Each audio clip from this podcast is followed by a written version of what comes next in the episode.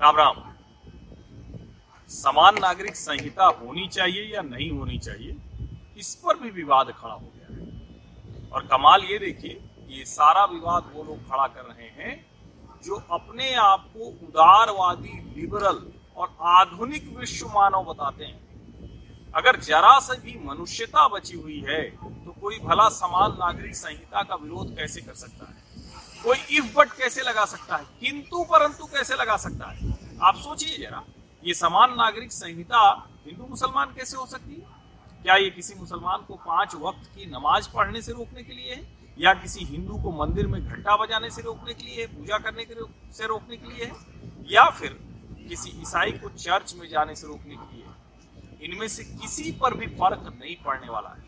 परंपरा अलग चीज़ होती है और नियम, कायदे, कानून अलग।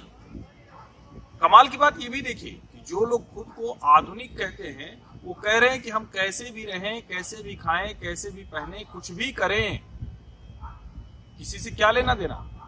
और वो लोग कह रहे हैं कि नहीं नहीं, हिंदुओं के लिए अलग कानून बनाओ, मुसलमानों के लिए अलग बनाओ, ईसाई के लिए अलग बनाओ, पारसी के लिए अलग बनाओ। और एक बात और कमाल की देखिए, ये वही सारे लोग हैं जो कहते हैं कि नहीं नहीं, देखिए रूहीवादी मत बनिए, पिछड़ा समाज मत बनाइए। आधुनिक विश्व पचहत्तर वर्ष हो गए देश की स्वतंत्रता को। हम सब यही तो कोशिश कर रहे हैं ना? क्या लाल बत्ती होने पे एक के लिए लाल होगी, दूसरे के लिए हरी हो जाएगी? क्या एक लाल बत्ती पर जाएगा, दूसरा हरी बत्ती पर रुक जाएगा? ऐसा कानून हो सकता है क्या? और हम ये जो बात कर रहे हैं समान नागरिक संहिता की, ये देश में हर किसी के जीवन व्यवहार में प्रतिदिन जो है, आखिर हम चाहते हैं ना कि कहीं हम जाएँ तो हमें एक बराबर अधिकार मिले। हम कहीं जाएँ तो हमारे लिए एक जैसे नियम कानून लागू हो तो फिर भला किसी और के लिए अलग क्यों? मुझे लगता है कि आज की ज़रूरत है कि समान नागरिक संहिता लागू हो। इस बात की आवश्यकता है कि जो पचहत्तर वर्ष से हम नहीं कर पाए और इस देश के अगर बहुसंख्यक वर्ग को ये पीड़ा है लोग कहते हैं मुसलमान कहा चार शादी कर रहा है?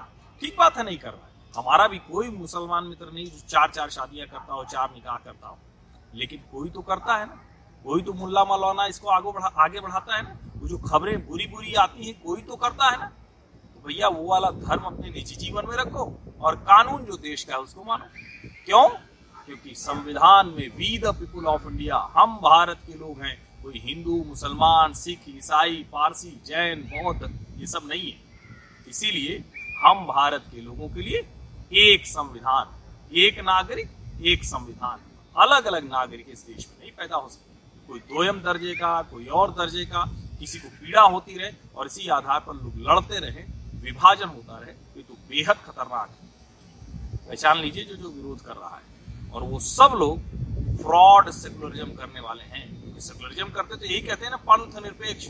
तो फिर कहाँ से आ गया पंथ अलग अलग ये फ्रॉड सेकुलरों को पहचानिए और समान नागरिक संहिता के पक्ष में अपनी आवाज़ बुलंद कीजिए। एक विश्व मानव, आधुनिक विश्व मानव, सचमुच बनिए फर्जी वाले। धन्यवाद।